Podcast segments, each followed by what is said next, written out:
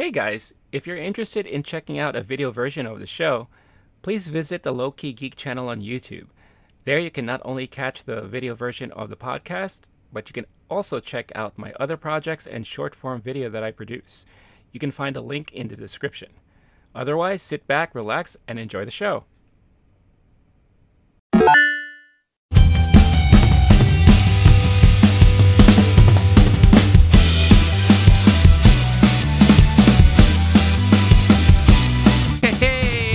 What's up, everyone? Welcome back to another episode of Movie Time. You got the movie bros in the house again this week. Renee, Low Key Geek here. Blake, well, Blake, what's going on, dude? Mr. Renee, I've missed you. New year, we're going to just be talking about 2023 movies again for the rest of time. No award season, right? No 20, no living in the past, baby. Just Right. pushing forward. What are we talking about today, Renee? Uh 2022 recap. So Hell yeah! yeah, so baby. there you All go. Let's go. We are. Oh, yeah. the of it. There are no new movies that are that interesting, and really. I personally love end of year lists. That's where I get like all my watch list, all the things that I missed. I love end of year lists, like just comparing my rankings to other people's rankings. yeah. I love award season. This is we're this is like our playoffs, baby. Oh Let's my go. God. Yeah, we are we are in the thick of it for sure. And if you haven't realized by now, the main topic of this episode is we're going to be talking about the Cinephiles app, Blake's favorite movie blogging app, and that is Letterboxd. They finally came out with their year in review. So we're going to go through some of the lists that they created there and curated for us to take a look at and check on and see how our list compared to theirs. Uh, also, we'll be talking about a couple movies uh, before that. So, thank you again for tuning in. If you are brand new to this channel and you haven't seen us before and you're like, who the fuck are you guys? Hello, we are the Movie Bros, and this is the Movie Time Podcast. It's a weekly movie review podcast where you got two buds who just bullshit and talk about movies and all that stuff. So, if you like what you see, you want to see more of this, don't forget, hit that like button, subscribe to the channel if you haven't done so already hit the notification bell so you can get notified every time a new video is uploaded. If you are an audio listener, you want a podcast version of this and many other videos, you can check it out on the Low Key Geek Podcast channel. Just go type out Low Key Geek on your podcast platform of choice where you could download this and many other episodes. And if you are already an audio listener, thank you so much for tuning in. Our audio numbers have been increasing in the last couple of weeks, and it's mainly because of our white noise episode and our year in review. So I'm hoping the white noise is for people who are actually looking to hear reviews of the movie White Noise That and is not looking so for funny. sleep aid for sleep aid. so- uh, I listen you know, to white to bed. So a lot of people do. night Yeah. my HomePod. And when I ask Siri to play white noise, I'm like, I hope, I hope this isn't the time she plays country music. I hope I get white noise, the sound. right. I'm also, I, I was wondering about that. If if their video would suffer because people go, "Hey Alexa" or whoever, uh-huh. play white noise, the movie, and they're just like, okay, It's like, I guess the movie's not right. Yeah. Yeah, Yeah, or you get like that those uh YouTube videos with like the rain falling and all that stuff like that, and then that's it. Um, but I did I did say white noise parentheses 2022, so it is. I refer to it as a film and everything, but yeah, who knows? We'll, we'll uh, hopefully it, it's it's doing Whoa. okay there. white noise for Noah Baumbach, more like white casting choices. You Hey, guys notorious for for yeah. Okay, all right, sorry. well, All well, right. no, well, this time he had two, two Okay. diverse, you know, uh, actors in this in in that movie for sure. They played huge roles as lead characters. Absolutely. I mean, come on. Yeah, I remember Andre 3000 holding a box of cookies, and he had. I Doing the little wish shimmy. he had a bigger part. I really wish he'd had a bigger part. I there's never enough Andre 3000 in the world. It- It's it's interesting to see when he pops up because it's usually when you don't expect it, right? And you're like, wait a minute, it's Andre 3000. What the hell's he doing there? You know. So yeah, really good stuff. But yeah, like I said, uh, before we go into our little review of the review from Letterboxd, uh, Blake, I know you you caught a couple of things uh, since the last time we spoke. Uh, anything you worth mentioning that you want to talk about? Uh, yes, thank you so much for asking, Renee. Um, I saw on Monday. I went to the Paris Theater, a legendary New York film theater. and so got to see Janelle Monáe do a Q&A after Glass nice. Onion, which was one of those definitely rewatch it movies. Obviously, the the murder mystery of it all, but there were a lot of things that paid off when you rewatch it even early on. You go, oh, they're hinting at something, or now I'm in on the mm-hmm. thing that this character is in on. That was really fun, and then getting to see Janelle Monáe in person. Are you are you kidding me? Um, the the main new movie I saw, which I'm surprised it's not getting more award season talk, is Women Talking. Yeah, and you had mentioned that a, in a recent episode of something you'd seen. Mm-hmm. I and and you basically told me the things I needed to hear to go see it. I, I don't do well with um, movies that are big on the R word or domestic violence, people being stuck in a room, etc. But I do love movies where it's just like people having a conversation for the duration of the film, and that's basically what this one was, with a couple yep. moments where we're taken out of the barn.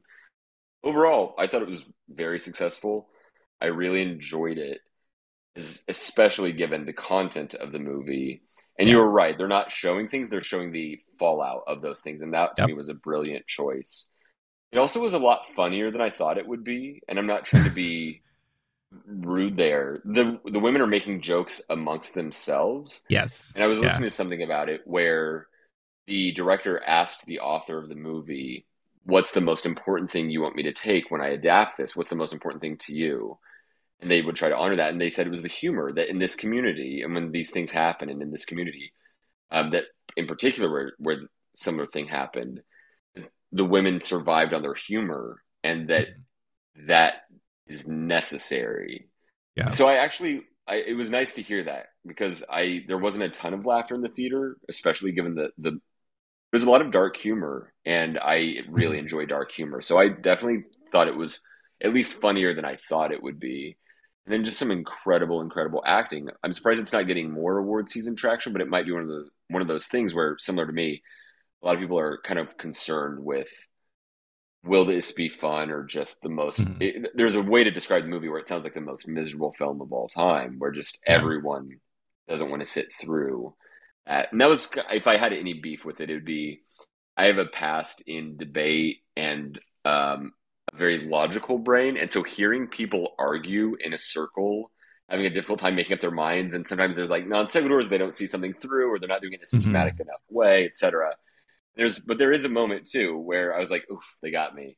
Or Ben Whishaw, who plays the the male lead and the only yep. real male actor in the movie, uh, says like, okay, now we should move over to this category. And They're like, you do not get to speak. Yeah, and don't you dare say anything. Place. Right? I was like, oh, okay, yeah. I mean, my bad. Also, I was having the similar thought though. Of, um, but it, it is frustrating to me to hear people being in stuck in a situation and not know how to get out.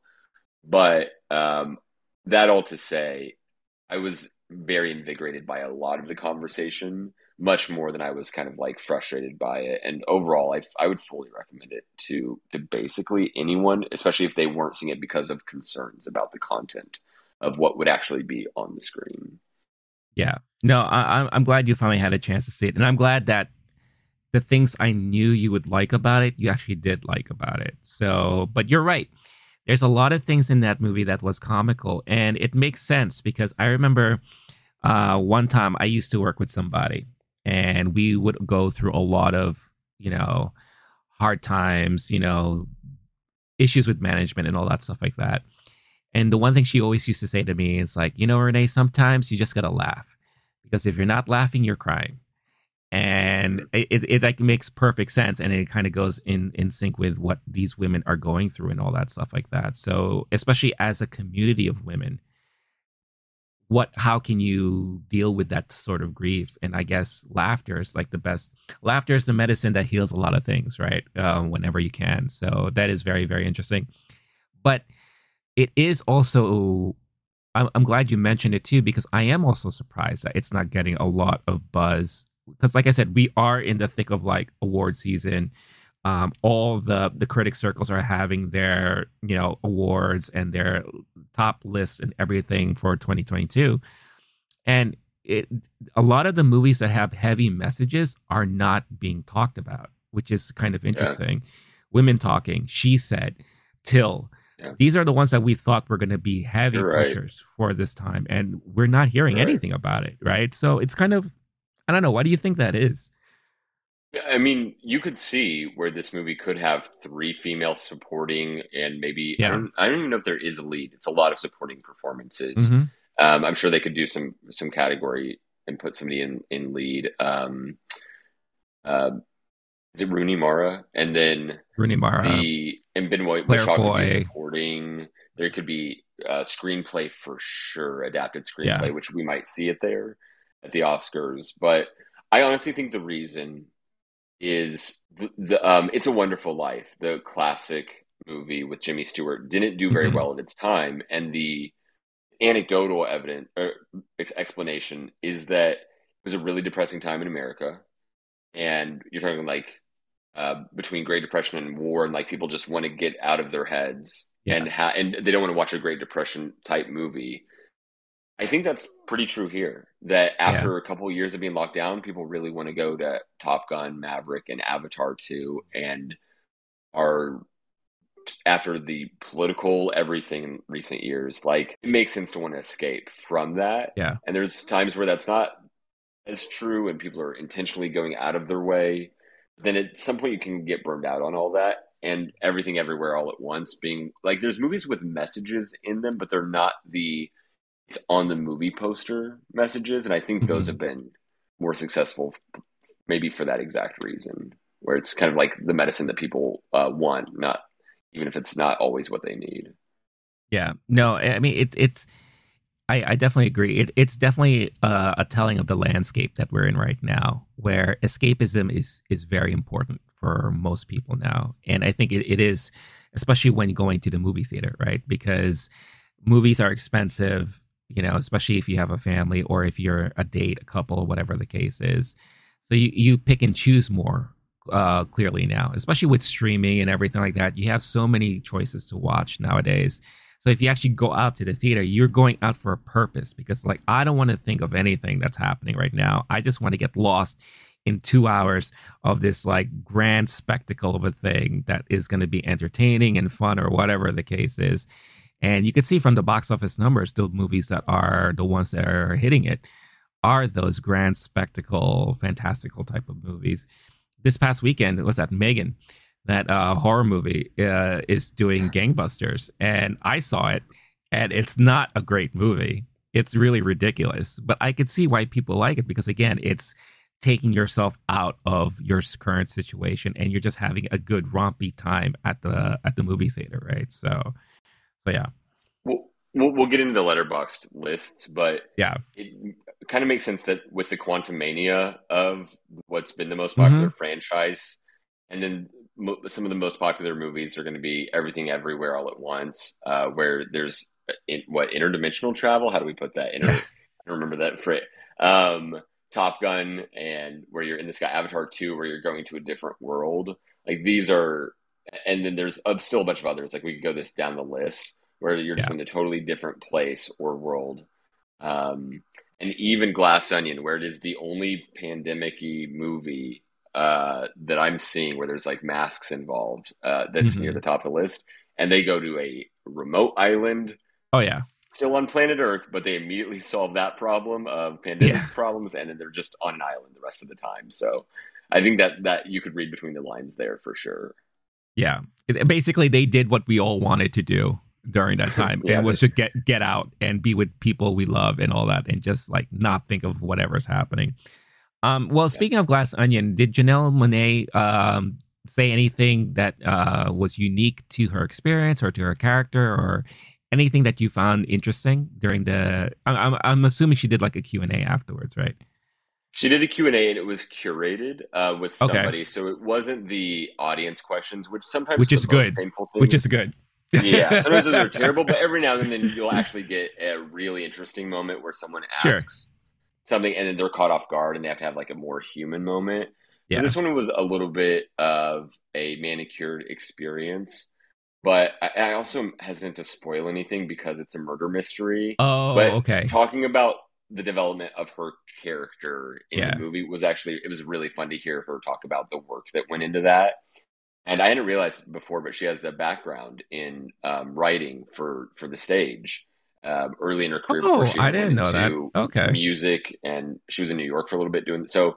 It makes sense. Her music is very cinematic, and she's Yeah. uh, then she at some point went through like her career, just how lucky she's been, which is one of the most like the moment where like everyone applauded was she's somehow she doesn't take this for granted at all, and she had a it was it was really nice seeing her just a total badass who might be winning a supporting actress soon.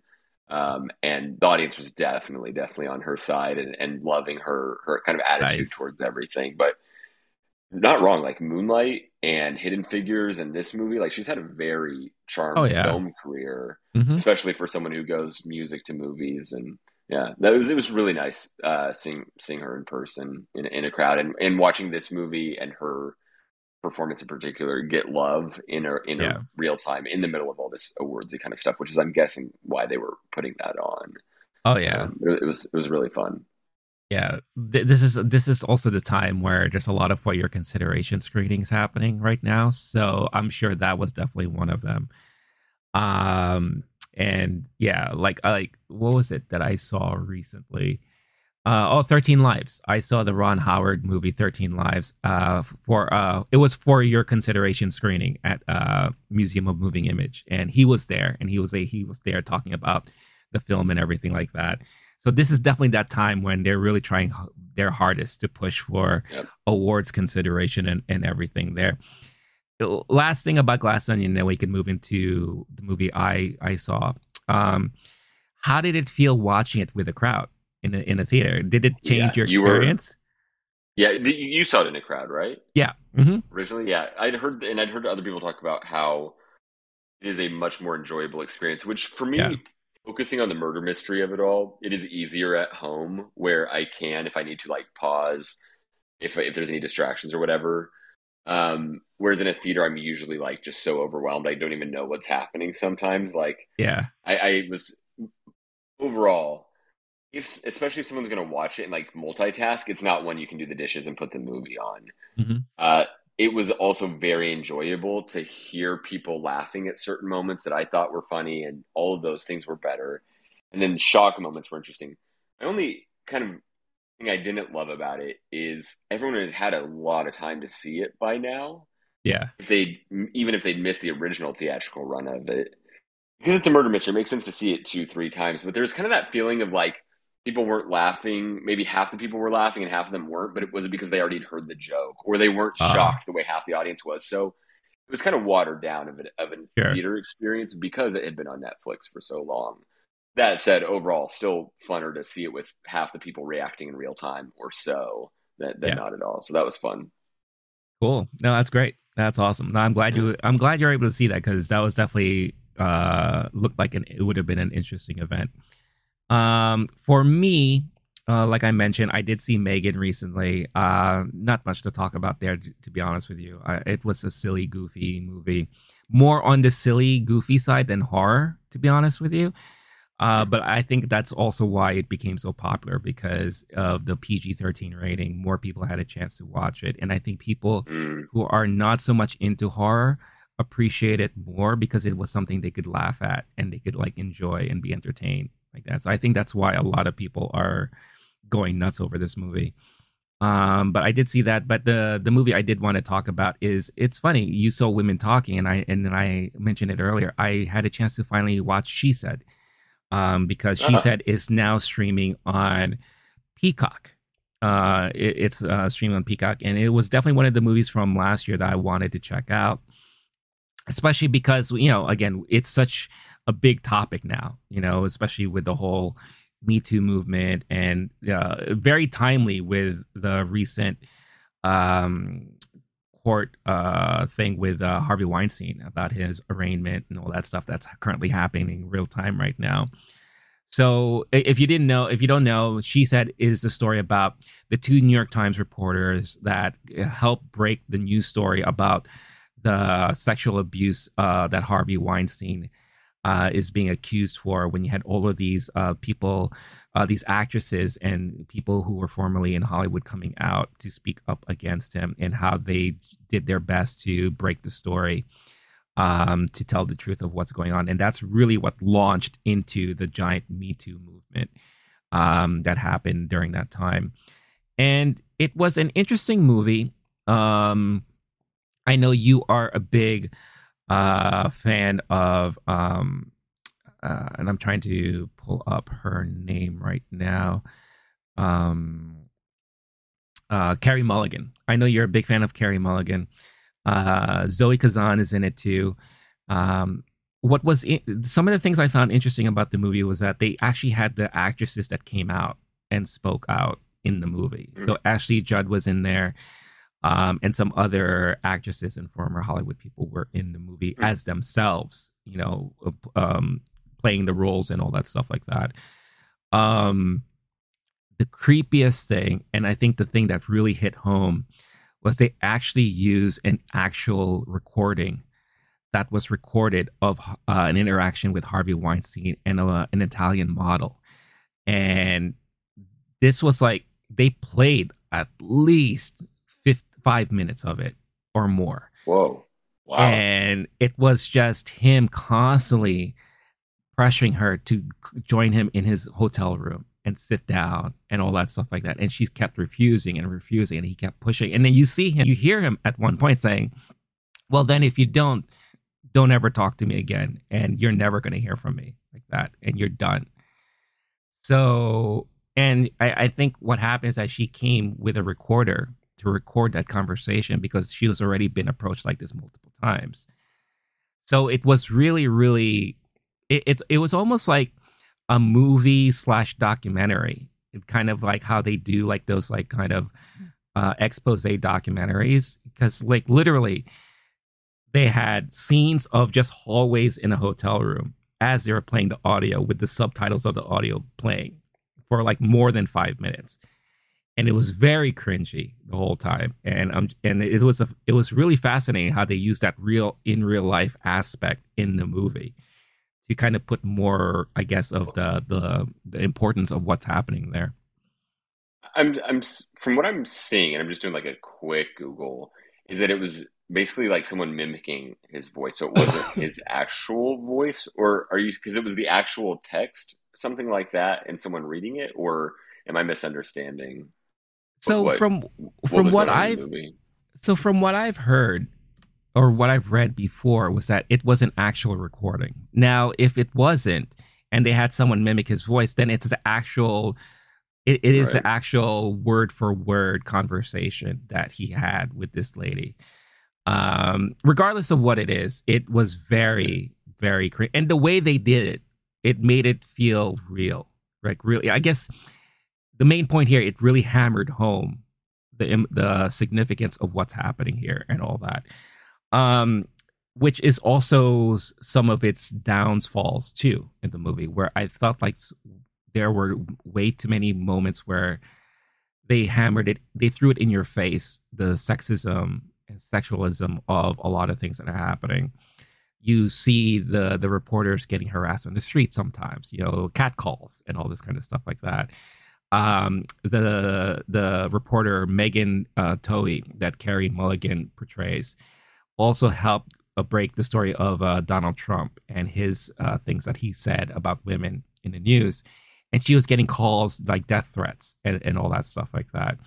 So they really threw that in your face in the beginning, just like, all right, you know, people are people suck, men are terrible, all that kind of stuff like that. You know, my my main problem with the movie is that the two reporters, as they were pursuing this story, I felt like it felt very shallow. Like I didn't feel that they were they were following, they were pursuing this story for the sake of getting that proper message out eh, for to speak up for women. It felt like they were just doing it for the story. You know, it so and I don't know if that was intentional and, if that was really the case at the time, and then maybe they came into full realization later on once the news broke and seeing how it affected so many people. That's when they finally realized uh, the gravitas of it all. But it felt very shallow. It felt like they just wanted to s- scoop. It, it's like TMZ. It felt like they just wanted to do like a TMZ job and all that stuff like that. Um, so I felt like it felt very flat, and I felt like the motivation and and uh, the yeah, the whole motivation for them to break the story was just not the right intention in the beginning. And again, for all I know, maybe that was the case, you know, before.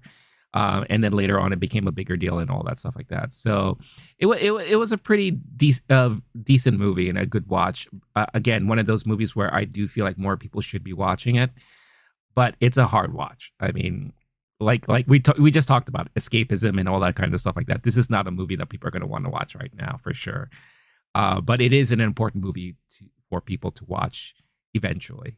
Uh, because again, especially if you're not familiar with the whole Harvey Weinstein story and all that. It, it is it's something that really helps hammer home the the significance of it all there. So yeah, that's that's gonna be one of those. You watched it on your own at home on the streamer. Yeah, mm-hmm. yeah I'm gonna ask for your Peacock password later. We'll we'll do that off, off there though. Don't worry. Yeah.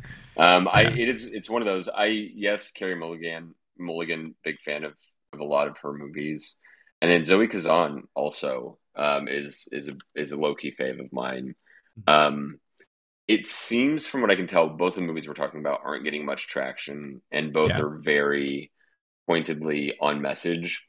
From my understanding, it seems like there are other reasons why this one isn't getting as much traction, and I, I current, I obviously you never know, and there could be a lot of bias at play there. Mm-hmm. My gut says people going into it were saying this will be a big movie this will be huge when this drops. A lot of people were talking about it like this will be an awards movie, and it's like the, as people started to see it, it was like okay, maybe this isn't that movie. Maybe yeah. this isn't the All the President's Men of, or Spotlight in recent years mm-hmm. uh, of current day. Um, okay, thank. I'm I'm glad you saw it. I will. Uh, yeah. I, I'm assuming I'll see it at some point, and right now there'll be a lot of catching up to do, and I'm curious. Every now and then, the Oscars just throws a huge surprise out there yeah. movies about movies, movies where they do some reckoning. Uh, these are things that get talked about on stage a lot at the Oscars. That's for sure. Yep. Um, and so yeah, that's that's interesting. Thank you for uh, thank you for the, the review. Just like women talking yeah. now, I'm, now I know better what I'm getting into.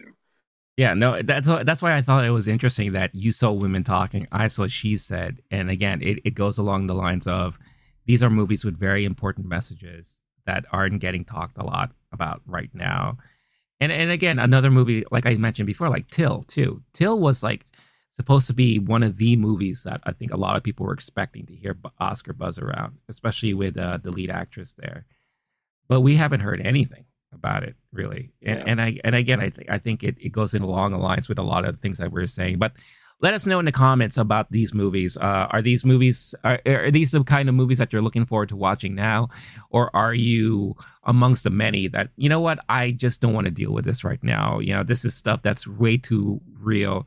I need to escape, so I rather watch something that will kind of take my mind off of things because that is something curious to like really think about when it comes to movie going right now uh, these days. So let us know your thoughts in the comments and all that stuff like that.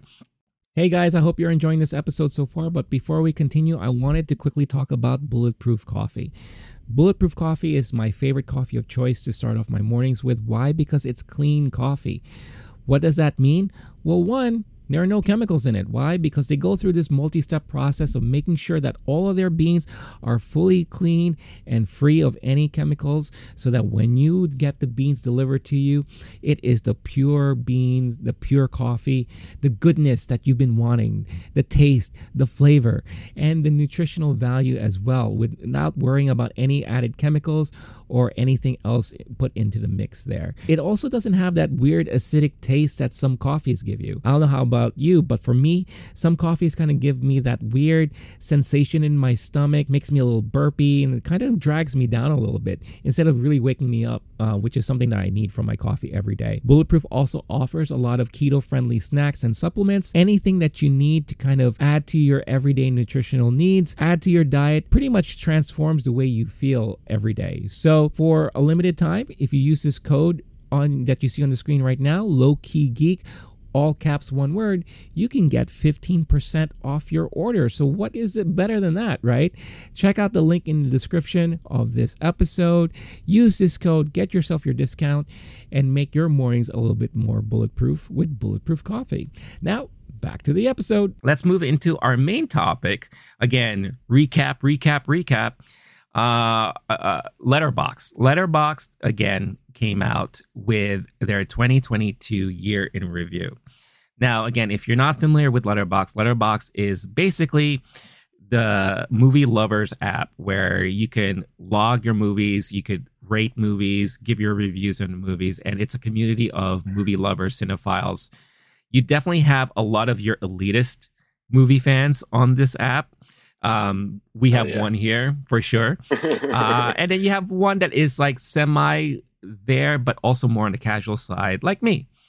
Um, so you will notice that a lot of their lists, how they're curated and how they are, uh, how the ratings stack up between the elitist cinephile to a more general populace and all that. And that's why they split highest rated movies and most popular movies, right? I, I know, in essence, this is what the Oscars were thinking of doing, right? At one point, I'm, glad they they haven't or who knows? We we don't know. They they're always going to be changing their minds on something. But I guess this is how it separates the the the critics from the movie, the general audience, and all that stuff like that, right? So definitely want to go through some of these lists because some of the things here are very exciting, especially with the recent um, uh, Golden Globes and awards uh, ceremonies that are happening right now. Uh, this could help kind of dictate possibly where things may be going or maybe not. Or maybe this will just help us realize that there's so many other things that we haven't seen that maybe we should actually check out. And I think Blake, you and I, we had that conversation before we we went live talking about that stuff. So um let's start off with uh highest rated overall according to Letterboxd. And, and again, what Letterboxd does is that they gather all the ratings all the amount of times the movie is watched and all that stuff like that. And they kind of use their own algorithm to come up with this list. So um, one to five, we have uh, at number one, Everything Everywhere All at Once. Number two, we have Kada, Kadaisi Vivasayi. I think that's how you pronounce it. If not, I apologize. Uh, number three, you have Marcel the Shell with Shoes On. Number four, you have Mars One. Number five, you have Aftersun. From six to 10, you have Burning Days, Argentina 1985, Triple R, Puss in Boots: The Last Wish, and The Banshees of Inisherin.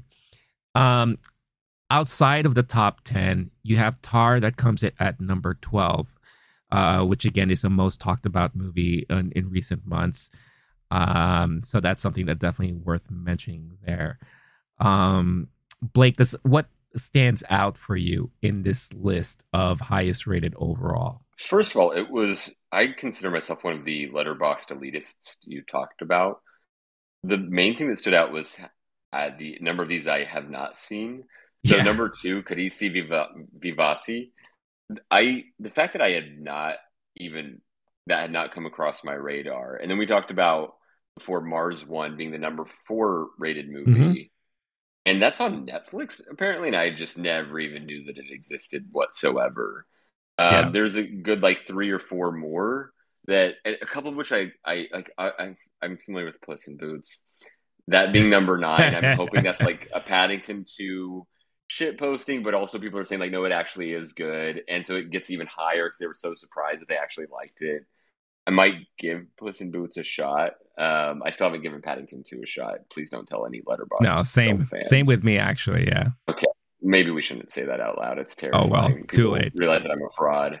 Um, the, to me, my favorite thing, and this is why when we talked about everything everywhere back way back when it came out in limited mm-hmm. release, we were saying, how do you think this will do come awards time? And I was like, I could see it being nominated for all these things, but I don't yeah. know if it will just be one of those movies that's just a month later didn't really get much traction turns out it got the traction. It got oh, the yeah. box office numbers. It made bank, and it is beloved. There's now everyone has seen it roughly, mm-hmm. and so there's some people who don't love it as much. So we watched the score drop on it.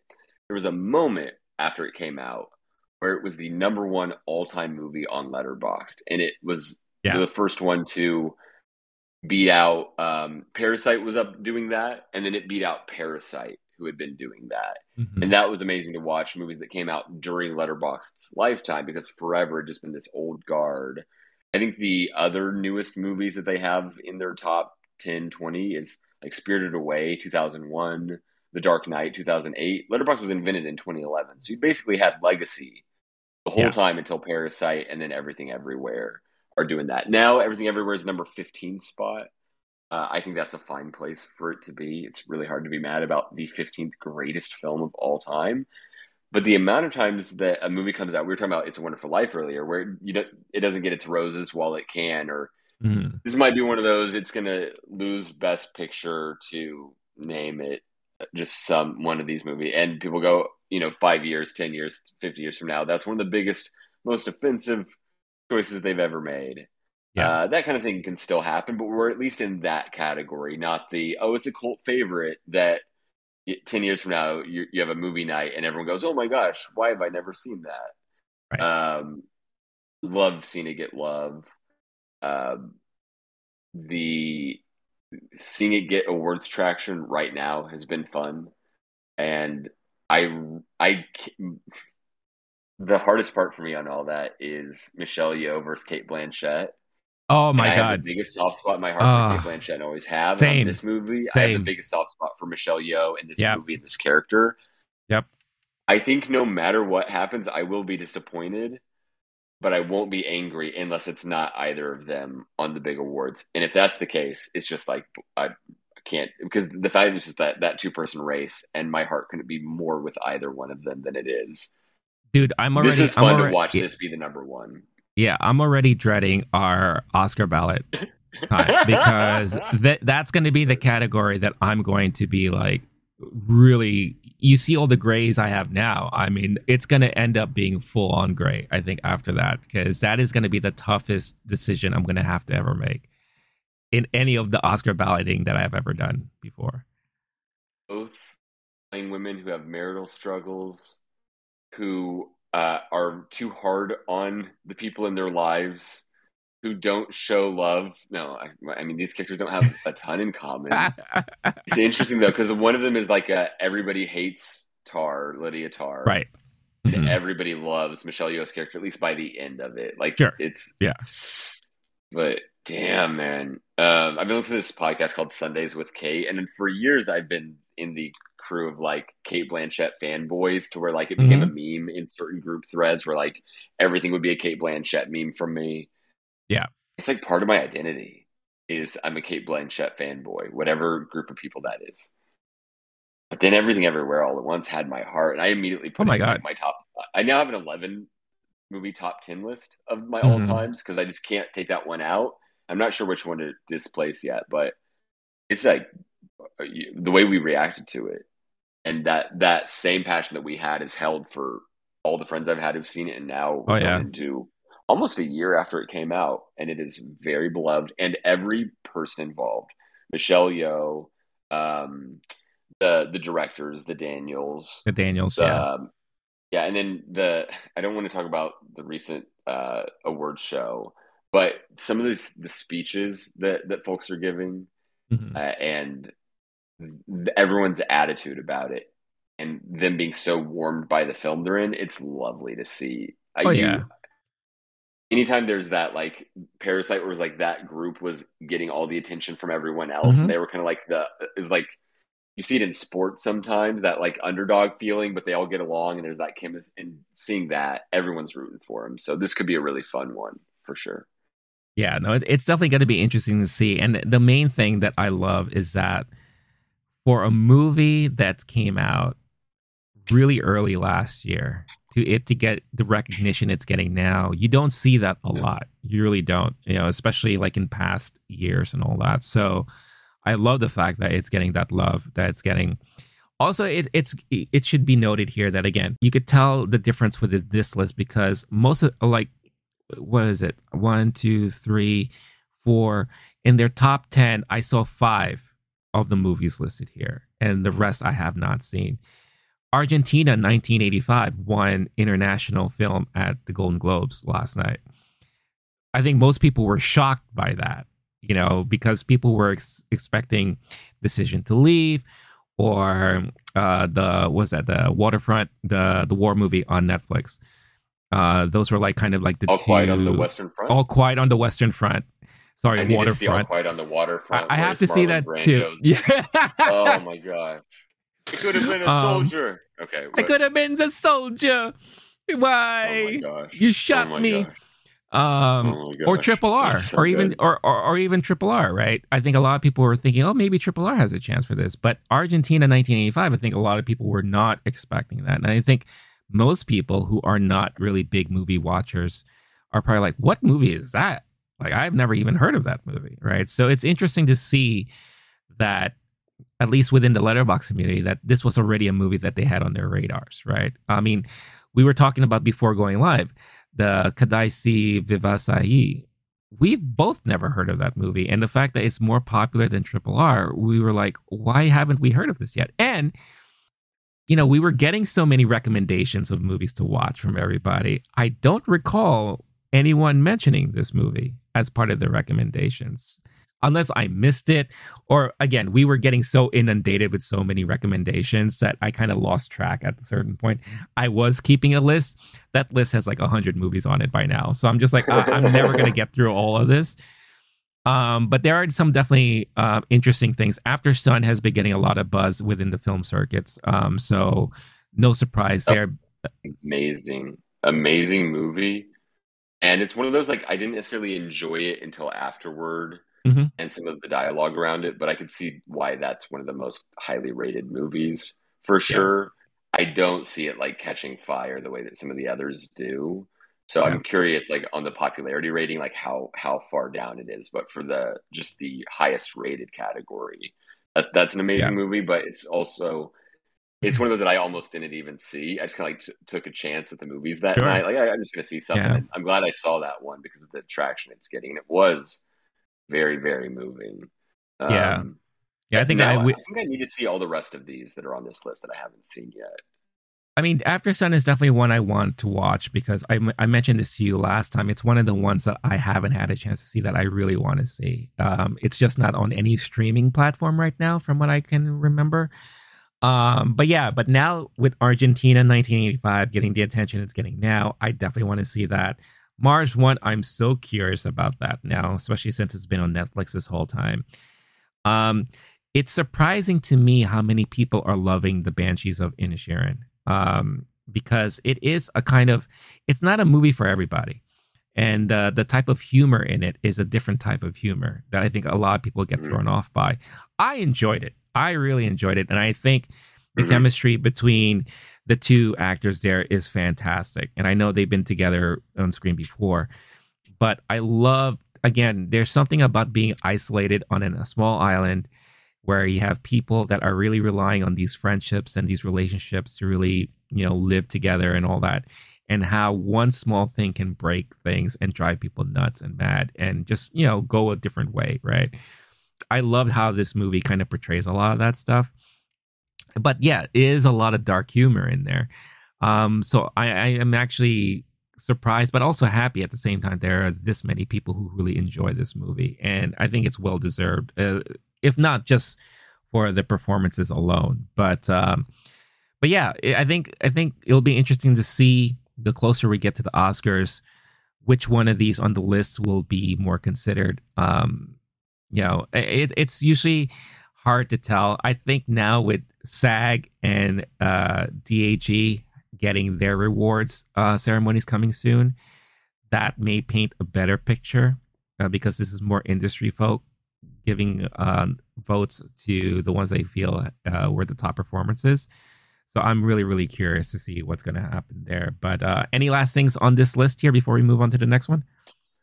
No, I mean, Tar being so high in the conversation has been nice to see also. Yeah. I mean, that one to me was one of the most effective movies of the year. Banshees, I personally liked, although it's kind of one of those like I really enjoyed it, and I'm not going to necessarily root for it on the top prizes. Uh, it was like very enjoyable, and it didn't necessarily move me greatly. Um, RRR is one I I'm going to be rooting for it no matter what, and will never be mad if it does well anywhere. Mhm. Um, seeing seeing Naatu Naatu get shortlisted on the Oscar uh, songs was was um, heartening. But I, I before we move on, just like taking a moment that everything everywhere all at once. oh hell yeah! This, I, I, know that we're talking a lot about Oscar stuff, but like being the number one movie on Letterboxd at the end of the year, and also most recent and the fifteenth all time, like that's pretty badass. That's oh, I, I, like it. the world. I like this version of the timeline in the universe of quantum mm-hmm. whatever, mm-hmm. where this is what happens here. Oh, so oh yeah, it's, it's and, hard and to love, be too mad. I love being. The, I love the fact that we were part of that too that we saw this happen. Like we we were like kind of like in the forefront of it, and we knew in our hearts and hearts that this was going to be a special movie, and we saw it happening. We saw people gushing over it. You know, each time our review and episode were being looked at, and the comments we were getting, and the people saying why they loved the movie so much. I mean, it was so great to see. Um, that's why it's it's it's it's a special movie for sure in in a year that is very unique as far as the movie landscape is concerned. And if anything, we'll tell you that that will definitely be the next list we're going to be looking at because the next list we're looking at is considered to be the most popular overall. And boy, what a difference it is from the last list we looked at. Because again, this is really more of the general, the general audience, the the the more casual to maybe higher than casual moviegoer these are the movies that they were fond of and they uh, loved and rated the highest of the year. So, number one, you have the Batman, um, which is fascinating there in itself. Number two, again, Everything Everywhere All at Once. Not surprised about that. Number three, you have Nope. Number four, Doctor Strange, Multiverse of Madness, and Top Gun Maverick rounds it out. Number five. Then you have six, Glass Onion, Thor, Love and Thunder, X, Barbarian, and then the Northman to close out the top 10 list here. So, the one thing I'll say that stands out to me the most is that you have possibly two of the worst Marvel films to come out in recent years making it to this top 10 list. Um, it, you, I know you hated Doctor Strange. You were not happy mm-hmm. with that movie. Mm-hmm. The fact that's that's number four on here is baffles my mind. Uh, I didn't I hate it that much, but I really hated Thor: Love and Thunder, and the fact that that's number seven uh, is is bizarre to me. We're just doing popularity though, so this is just sure. gonna be what people people seeing it. So, yeah. I, I I'm curious at what point because like if this was in game year in game is number one mm-hmm. i have to assume i don't know the raw oh, yeah. data i have to assume it would beat the batman i'm pretty sure yeah the batman is partially here because it just had such a wide berth at the box office and was released early in the year and there's no real competition and we were still skeptical about movie theaters at that point like this was one yeah. of the first big oh people are actually going to movies movies of the year yep. Um, I I think it's actually points to that Marvel isn't doing well, that these are lower on the list than they would otherwise be. When you're talking about, at least in the top two of the top few are, are Marvel movies, mm-hmm. and they're definitely losing steam. And after Guardians and Quantumania, Ant Man stuff, this this might be like the beginning of the end, or it might just be the end of the lull period of phase yeah. whatever before things kick up again. Uh, but I'm not personally surprised that those were were lower on the list. I think it I think it goes back to again what we talked about about escapism and spectacle. Like these are definitely the highest movies that fall within those categories. You know, these are the movies that people really felt like they could escape from everything. You know, and these are like, you know, the fantastical type of movies. You know, these are the and regardless of whatever given year, horror is always going to be number one horror does so well no matter what. Um, the fact that you have one, two, three, possibly you could consider Doctor Strange a little bit on the horror side. Four categorized oh, yeah. horror movies on the top 10 list, I'm not shocked. I mean, Northman isn't that far off. And when you put no. Glass Onion in the murder mystery category, I'm not saying that these are horror by any yeah, means, but I'm saying they are in like the murder or the Vi- the Viking revenge movie where it's just right. real damn bloody. There's some moments in there that are like they belong in a horror movie for sure. sure. Yeah. uh, but yeah, so the, does anything stand out to you from this list here? I'm surprised that the Batman is number one, and I'm actually very, very surprised by that. Mm-hmm. That it's not Top Gun Maverick and it's not Avatar 2, and that Avatar 2 isn't on the top 10 list here. True. Maybe release date and people not having seen it more times is Mhm. part of the story there. Um, I'm not sure if there's anything considering, you know, do they how long a movie has been out and do they help fudge the numbers in any way at all? But Yeah. if this is just pure, these are the most watched movies. Avatar 2 not being on there doesn't feel correct because of the box office numbers we're looking at. Yeah. The but regardless, we'll take this list at face value.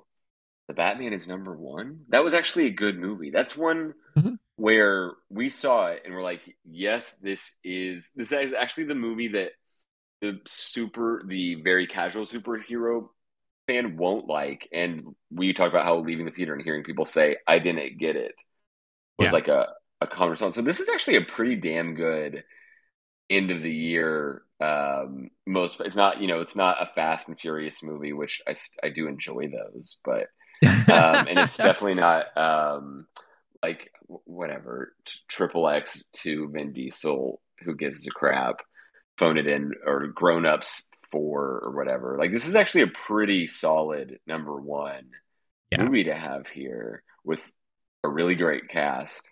Mhm. I'm I'm glad that people saw it and at, at least appreciated it because there's there's another thing that happens where someone will see a movie and then it, it'll get a big opening weekend and then it just fizzles out because they go tell their Yeah. friends like ah you don't really need to see that on. Uh, that's not the case with with uh, the Batman. No, and I think it just came out at a good time too, because I don't think there was much out during that time when it came out, right? So I think it led to people going back and forth and like constantly rewatching. I think one of the lists they have here is obsessively rewatched, and I think Batman was also number one on that list. So, Oh, yeah.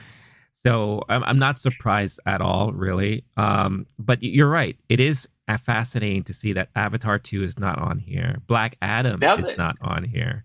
Oh yeah, Um, you that's know, a sad one. Yeah. The Avatar two of it, it's this is the only thing that makes sense to me. The Avatar two viewer on average is not the Letterboxd movie No. super fan. No, on you're average, right. so that's You're got to right. be why. Yeah. It- Yeah. a lot of the because if you look at the like list of best movies all time, it's not going to be uh as many of the Shawshank, you know, The Departed, like that kind of Yeah. even, like the more casual beloved movies. Um, those a lot of those people don't even see it or might not register it on theirs because they don't want it to be on their list of the movies that they went and saw in theaters. Yeah. So I think that that that's that makes sense to me because the box office would diverge from the Letterboxd list in that way more than anything Right. else. Yeah. No, that makes sense. Um, cool. Um, so another thing that they did here is that they curated kind of list by category genre. Um, Blake, was there anything particularly you wanted to go over and review? Uh, give your thoughts on? Um, my favorite one of here, which I, I've mentioned on our show before because it was a Mhm. special moment in my life, is on Comedy Special. That Rothaniel there is number one. And shout out Gerard Carmichael for having this special come out. He literally comes out himself. Is on SNL the next day. Yeah. Um, I was there at the taping at the Blue Note, and it was a very special experience, and it's a very special, special. Mhm. Um, dude recently hosted the Golden Globes, which a year or two ago, he- uh, I was the person who's like, everyone needs to be taking Gerard Carmichael seriously. Uh, he is as good as any legendary comedians, and he just didn't have the numbers or the the amount of eyeballs. His TV show was really good, but didn't last too long, etc. Yeah. He's had a, a hell of a year, and at least it's represented at uh, on the number one spot on this list. Which the other factoid to take from this list, the top three comedy specials of the year are all directed by Bo Burnham, and That's Oscar crazy. nominated, I guess, for Yeah. eighth grade for for writing, I think. But yeah, I think it was he writing. used Yeah. to just be the dumb YouTube guy, the dumb YouTube comedian. So Yeah. Renee, my question is, where when are our Oscars and Letterboxd top three happening? Because I can't wait. That's amazing that Bo Burnham has all three of those for um, Gerard Carmichael's special, and then it's his own for number two. It's the the second part of the in, it's called the Inside Out takes, and then the third one is for Kate Berlant's special, which I need to watch now even more than I did yesterday. Apparently, since this list came out.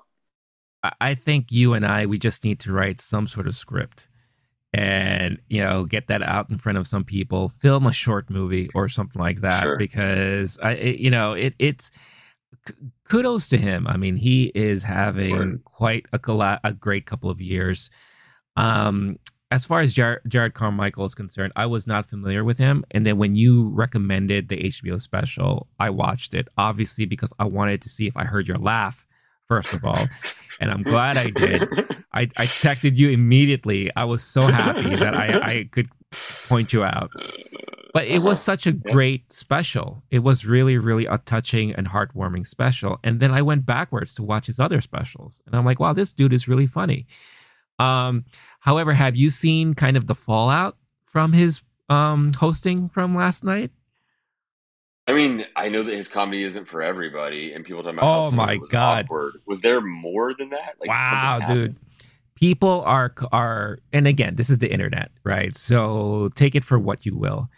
People uh-huh. are, are calling for the return of Ricky Gervais. That he should have been the one doing these type of jokes because he would have landed well, better and all this kind well, of stuff like when that. Ricky Gervais hosted is people called for Tina Fey and Amy Poehler. exactly. They're actually the it's only ones that everyone liked.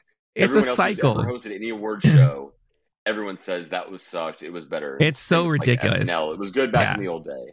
I couldn't give half a crap of what someone yeah. tweets about the host of an award show. Yeah. No one has ever enjoyed an award show. That's not why we watch these things. You think we're happy when we're watching the Oscars and seeing someone like schmaltzily like do a monologue.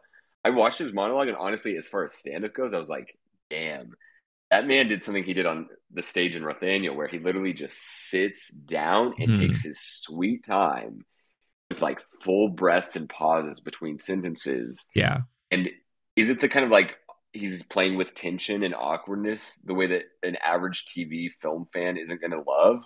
Yeah, it's fucking brilliant to watch the man, but few of those jokes hit good. That was I at least on the monologue. That's all I've watched so far. Sure. Um, I'm not I'm not going to take the Globe super seriously, right? No, Which I don't think anyone no. else is either. Which is the other reason I'm like, if you even put on the Golden Globes, like, are you really that mad at Jerrod Carmichael? Like, you should be mad at yourself for putting on the Golden Globes on a Tuesday night. Yeah. Uh, yeah. I I mean, people were.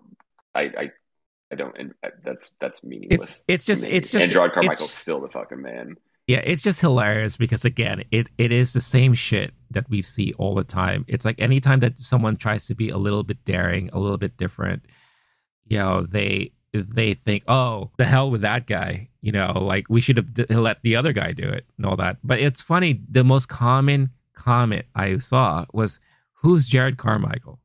Like I think a lot of people just Jerrod, didn't. For the record, which you're Ger- Jerrod, sorry. Just, no, yeah. I mean, which is part of the thing I'm talking about. Where like yeah. even a year ago, he is like a comedian's comedian. He's known to be a great comedian. Yeah. He's released things that are highly reviewed and rated and critically successful, but never quite had that mass appeal. He had a show on NBC, like a, a network TV show that everyone I talked to saw was like that show was amazing, one of my favorite all time TV shows, and yet it didn't last that long. And I don't think he's ever going to have that proper universal appeal mm-hmm. uh, that I don't want to. I'm going to get more elitist now. The more I talk, but there have been award show hosts who are very, very popular, and they're also really good at making silly faces and and fart jokes and stuff. Like, yeah, it's if to be a great comedian isn't always to be the best lowest common denominator guy who makes people laugh. If mm-hmm. you want that, then just like, I mean, do, do we want to talk about Jackass Forever being represented on the Letterboxd list? I don't know if you want to move on from to another genre, but I thought yeah. Yeah, I mean, but hey, Jackass Forever was a great movie. I mean, that was like I, I, halfway Godfather, through the year we said Godfather it was like our top two. five, right? So yeah, yeah, that was a shitty first half of the year. Dude. I regret. I'm gonna just change it to just for the hell of it, just for no good reason. Was it good for what it was? Yeah, it was a really good um, ass and, and dick joke movie for sure. They was actually hey. a high quality version of that. I'm not even being sarcastic. Like, yeah, it was really good at that. Um, did it make me feel things I didn't expect to feel watching a Jackass movie? Yeah. Was it still a Jackass movie? Yes, it absolutely. Of course, was. it was. Yeah. yeah. yeah. Um, but yeah, we can move on. Um, some of the other categories that I wanted to point out real quick here is um, highest rated horror because that is a genre that I've been getting more and more into. And on this list are actually several movies that you and I both saw. So, Oh yeah. um, number one, you have Pearl, which I haven't seen yet, but I've been hearing nothing but good things about. Uh, X for is is something I did see, and I did like that a lot. I thought it was well done. Plus, Jenna Ortega was in there. Yeah, yeah. Pearl, Yeah, I think is kind of like a number one if you put them together in that kind of way, where that dude's Exactly. just dominating that category. Yeah. And he has a se- the sequel coming out soon, uh, which is supposed to close out the trilogy there. So it's amazing how, in such a short period of time, he was able to create this trilogy out of something so simple, right? So, um, but Nope is number two, Bones and All is number three. That made your top 10 uh, of the year list. Uh, the Menu made my top 10. Uh, Barbarian, I did think that was one of the better horror movies from last year. Number six, I do want to talk about this briefly. You Won't Be Alone. This was one of those movies that I feel I was duped with because uh, in the marketing, uh, they they really really heavily promoted uh, Noomi Rapace as being part of this movie. She appears in this movie for like five minutes, and and that's it. You know, so I felt like this was one of those like bait and switch type of movies. I'm actually shocked this many people like this movie. Um, the fact that it's this highly rated from last year, um, because uh, other other than when she was on screen, it was just okay. It was just like an okay uh, horror movie. Um, it I, it wasn't something that I considered to be anything to really write home about. Uh, but then, like you know, we mentioned X, Fresh, which is on Hulu. Uh, Bodies, Bodies, Bodies, which is something you were able to see. I haven't seen that yet. And then Saloum. Um, don't know what that movie is, but uh, that is number ten on the list here. Um, anything you wanted to touch on? I know Bones and All. That was your your on your top ten uh, for last and Nope year. was too. I mean, And no no, less. yeah, mhm, yeah, We talked about the menu, but the fact that I've seen that many horror movies, I'm like kind of just happy because this is a genre I do not fuck yeah, with. for And sure. I'm seeing the more low key ones, right? Like Nope and Bones and All and the menu. These aren't like, you know, monster chewing woman up with teeth and like spitting them out into a ghost. I don't even know what happens in horror movies, dude. Shit freaks me out too bad. I can't watch them. A Yeah. woman crawling on the ceiling while s- singing a song about Catholicism. Like, Right. well, I don't, I don't know why how people watch this shit. Um, Yeah, it's not that it's not good artistically. This this list actually makes me want to see Pearl uh, and X for sure. That happens all the time with like Hereditary and, Sure. and those uh, Midsommar, the the Mhm. critically beloved horror movies that I'm probably just never going to be able to handle. yeah. Um, I, I would I would we say do that sometime. That's an episode idea. Is we get me to watch some horror stuff. And Oh, then- dude. you- but I also want to be prepped. I want you to like make recommendations. Give me your advice on how to watch a horror movie, and like that would be that would be great. We should have like a curated watch along series with you and horror movies. Um, you know, You would also just have to stay at my place and make Yeah. sure I go to sleep No, that no, night. we'll do this in like, person. Oh, yeah. black out. Yeah, yeah, okay, yeah, yeah, right, yeah, yeah. Then- We- then make- this, this sounds like this would be a fun idea for sure. Yeah, I like Okay, it. okay. Um, now another list I wanted to go over real quick is highest rated sci-fi of 2022. This is the one where we could see where Avatar falls in. Um, so you have everything everywhere all at once. Night of the Coconut, which is something I've never heard of. You have Nope. It's funny that Nope is considered to be sci-fi and horror. Um, you have After Yang, which is uh, something that I talked a lot about. Here you go. Number five, Avatar: The Way of Water uh, Black Panther, Wakanda Forever, Prey, Shin Ultraman, Neptune Frost, and Brian and Charles. Um, Brian and Charles was the movie I recommended to you because it was the guy who Oh, yeah. created a robot to be his best friend. Um, I really want to see that movie, but I don't think it's streaming anywhere yet um, for some bizarre reason. But yeah, um, I think again, this is just like you know your typical. This is what the general populace likes to go out and watch and see. Uh, with some few movies that I've never heard of, uh, which I'm very curious about. Anything stand out here for you? Wait, are you are you talking about the populace liking to go see? Are, was that ho- most popular sci-fi or the highest rated? This is highest rated, highest rated sci-fi. Okay.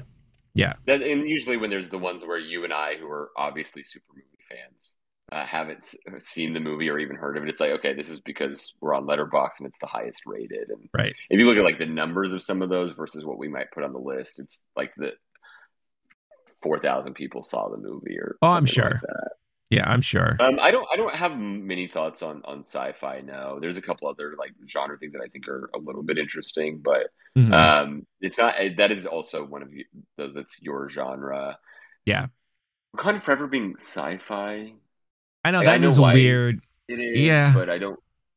I wouldn't put that in like the top two or three categories that that, that movie is. Yeah, it, there's there's sci-fi things happening in it, but I don't think of it as like it's a is there even a superhero? Like, I guess that's all action adventure stuff. That would be action adventure, right? Yeah. yeah. Like it's it's one of those okay. weird things. Like like we talked about before too, where it's like this is one of the reasons I don't like the Golden Globes because how they categorize certain things. It's like everything everywhere at once could be an a drama, an action adventure, uh, sci-fi, and it appears on all those lists. You know, it's like all right, right you know like when do you when do you get to a point where you have to separate some of these things you know? So it yeah. is very very interesting. Um the last genre list that i'll cover um is animation uh highest rated animation from last year. Uh, i'm very happy that marcel the shell with shoes on made number one. So that is definitely one of my favorites from last year. You got puss in boots uh guillermo del toro's pinocchio a Japanese film, uh, Inu-Oh, uh, Mad God, Intergalactic, which is that Kid Cudi um, animated thing on Netflix. Mm-hmm. Uh, I heard a lot of people talking about it, but I haven't had a chance to see it yet. Turning Red, which you saw recently and you really, really enjoyed. Um, great movie there. Uh, Rise of the Teenage Mutant Ninja Turtles, the movie. Uh, the Bob's Burgers movie, which would have made my number one list if it wasn't for the 12 other movies that I, I watched. Um, and then Apollo 10 and a half, A Space Age Childhood, uh, which is a movie you saw uh, there on Netflix. So, um, no real standouts for me on this. I, again, I talk so much about Marcel Shell. We talked about Pinocchio, how, how much we loved and enjoyed that. Uh, Turning Red, I'm really glad you were able to see that. I know you saw Apollo 10 and a half. Anything here stand out? Or maybe is there anything on this list that maybe you want to see now that it's on this list? Um, yeah. So it, it, animated is also one of those where like that's going to be the the Renee specialty category yeah. that you own more. But I do appreciate it. it's kind of similar to the horror movies list. Like when it, when an animated movie does reach that high rating and popularity level, mm-hmm. those are usually that's when I'll usually pop in and see it. So I have seen more of these than like than I have per capita the average animated film, and it took me a long time to get to mm-hmm. um, to get to Turning Red, for example. But right. Pinocchio being high up there, I'm I'm loving the love that that movie is getting. Marcel being high up there is heartening, and it makes me think I need to rewatch it just because I it was an expectations problem going to see it the first time. Mm-hmm. Um, I'm also glad it beat out Puss in Boots because that's not the world I want to live in, where that like 18th Shrek movie is doing better than uh, Marcel original and Pinocchio an original take on a classic.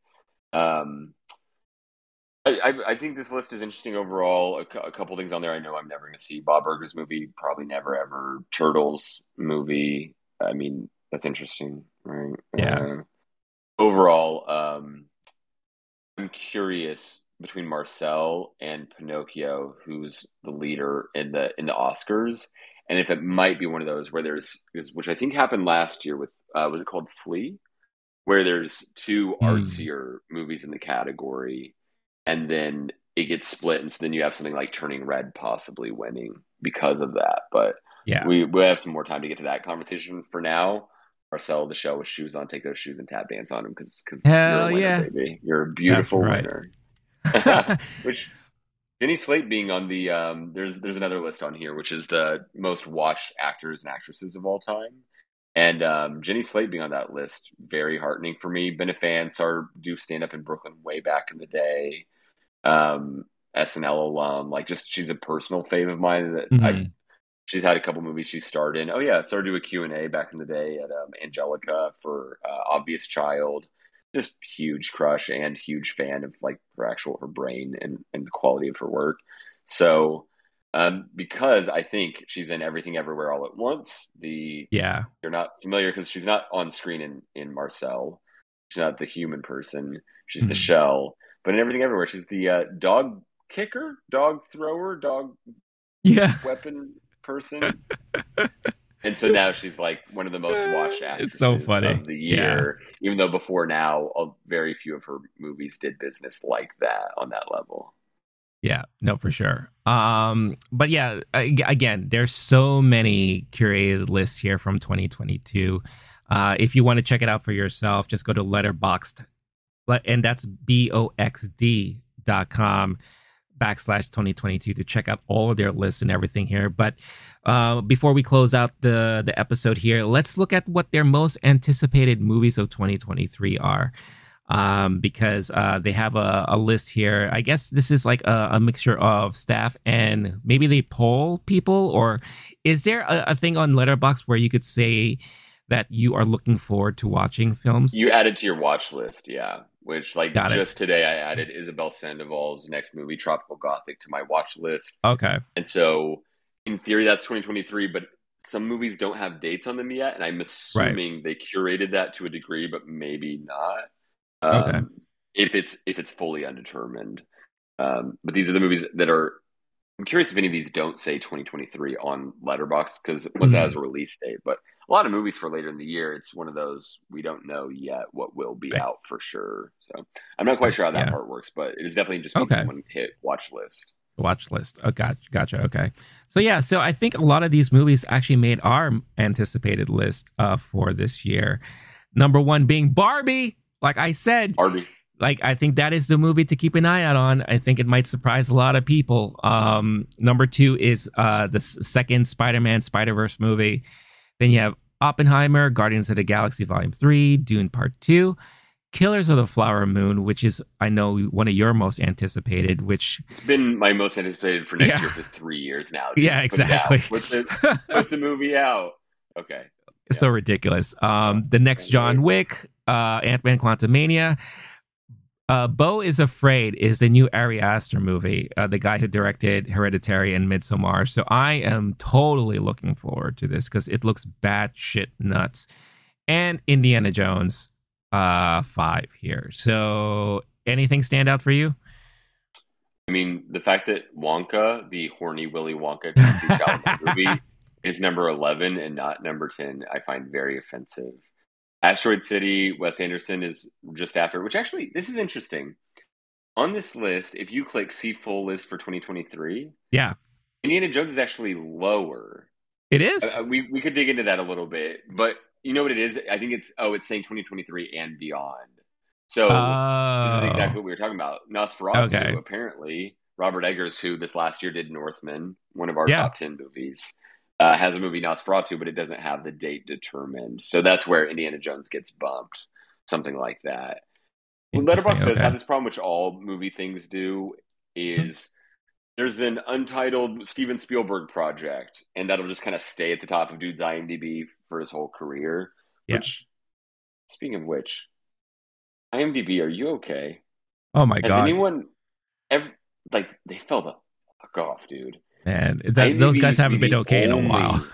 source for movies, and now they are the blockbuster of the source. Oh yeah. Movies. Oh yeah.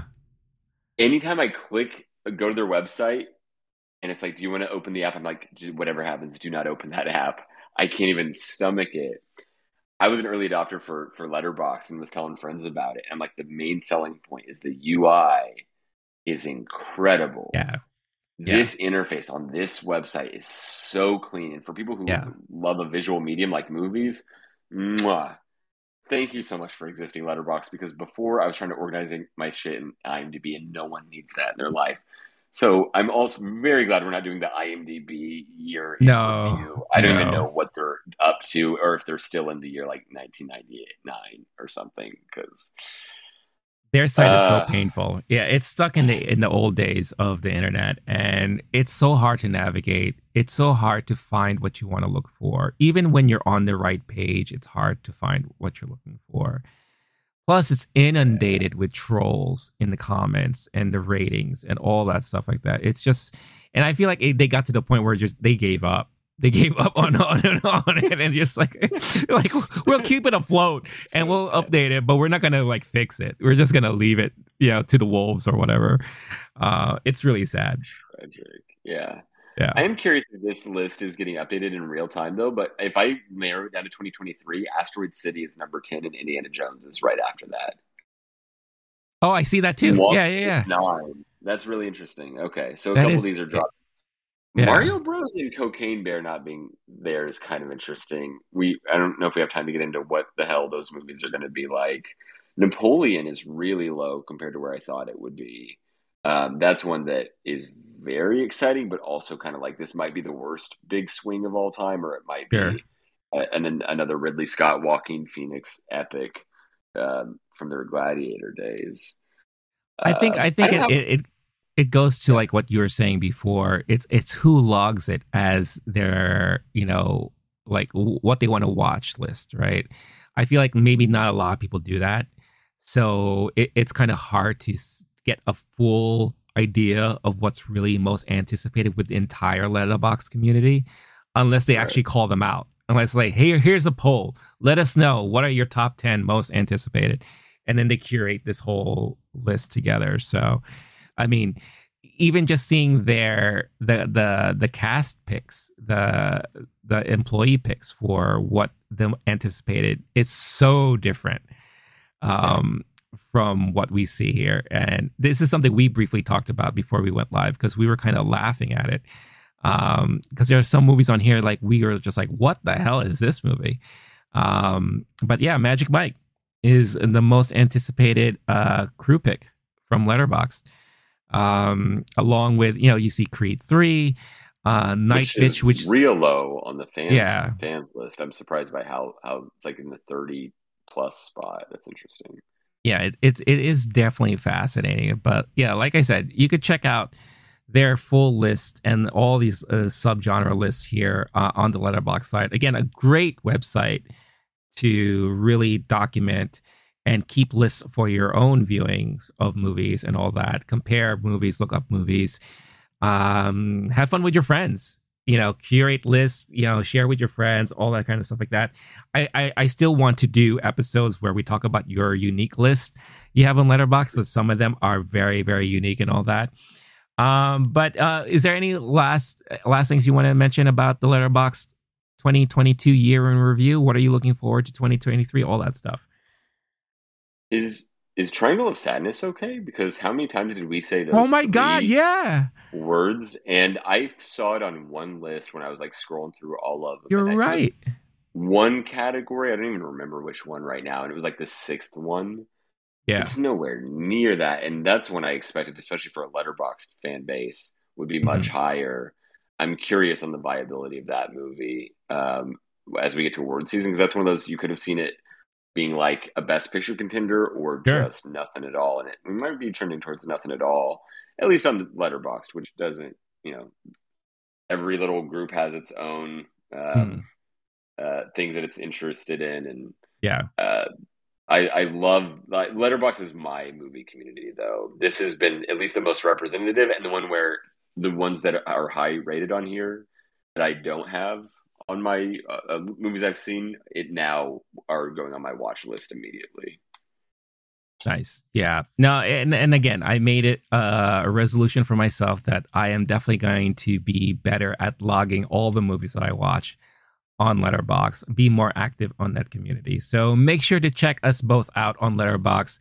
We can have conversations, share lists, all that stuff like that. Let's just let's just show our love and appreciation for movies in general, because that's why we're here, right? This is why we do what we do. But with that being said, that is the end of movie time for this week. Before we head on out, I think we already know where we could find you, Blake. But if you just want to remind us very quickly, where can people find you online? There's a little website called letterboxd.com and um, I've changed my screen name on there to one that is uh, much easier. It's the one I like now. It's uh, last name Wolf, W O L F. So it's just my last name is the last name Wolf. It's it's better this way. go. And um, you used to ask me we're up to 23 followers now, my friend. Yes. And I'm sure at least a few of those are from from this YouTube. So so thank you for getting my numbers up. It was a lonely Woo! place for a while, and I love seeing people get fully engaged in this community. So welcome aboard 2023, Renee. There you go. Love it. Love it. And, and, you could see our our screen names on Letterboxd at the bottom of your screen there, so you it's easy for you to follow great stuff about your numbers increasing. I think when we first started this, it was in the low to mid teens, I think it was. Uh-huh. Yeah. Yeah. Yeah. I mean, for the first year I used it, it was like two people I knew who I got to sign That's up. Great. And they just didn't use it. So we're doing damn good now, baby. That's great. I love it. I love it. Let's get that. Okay. 2023's goal. Let's get to 50. Come on, guys.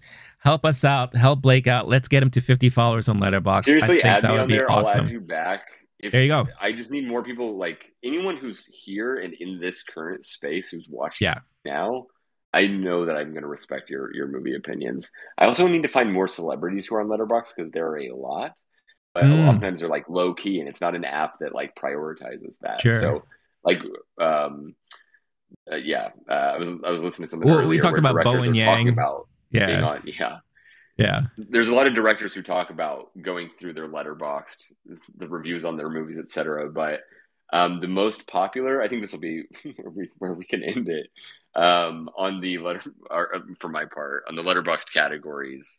They have the most popular and most favorite reviews, and the second most uh, popular favorable review of the year was Bowen Yang from SNL for Everything mm. Everywhere All at Once said this is one of the best things I've ever seen in my piece of shit life. oh, that's the best. I love that guy. That guy is fantastic. He's so funny. And that's so fitting too. That's perfect. Um, but yeah, see, again, another reason to be on Letterboxd because you'll have a chance to see a lot of stuff like that there. And who knows, maybe you'll get a chance to follow a celebrity, a director, uh, an actor, actress, or maybe they'll follow you. You never know, right? Uh, that would be the great thing. But as for me, again, Letterboxd, you could find Low Key Geek there. Uh, Low Key Geek, Twitch, not Twitch. I don't go on Twitch anymore.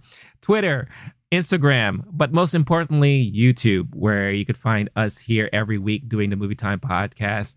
Again, if you haven't done so already, it takes you a quick couple of seconds and it doesn't cost you a thing. Hit that like, subscribe to the channel if you haven't done so already. Hit that notification bell so you can get notified every time a new episode is uploaded. It'll greatly help the community, grow the community, and recommend more stuff that you'll be interested in in the future. Audio listeners, you can find us on the Low Key Geek podcast channel through your podcast platform of choice. And to all your audio listeners who are out there now, thank you so much for your support. Don't forget to leave an awesome rating when it prompts you to. But all that out of the way and all that being said, this has been Movie Time. I've been Renee. That's been Blake. Thank you again for watching. Stay cool, stay classy, stay safe, and stay sane. And we'll catch you all in the next one. Peace out, y'all.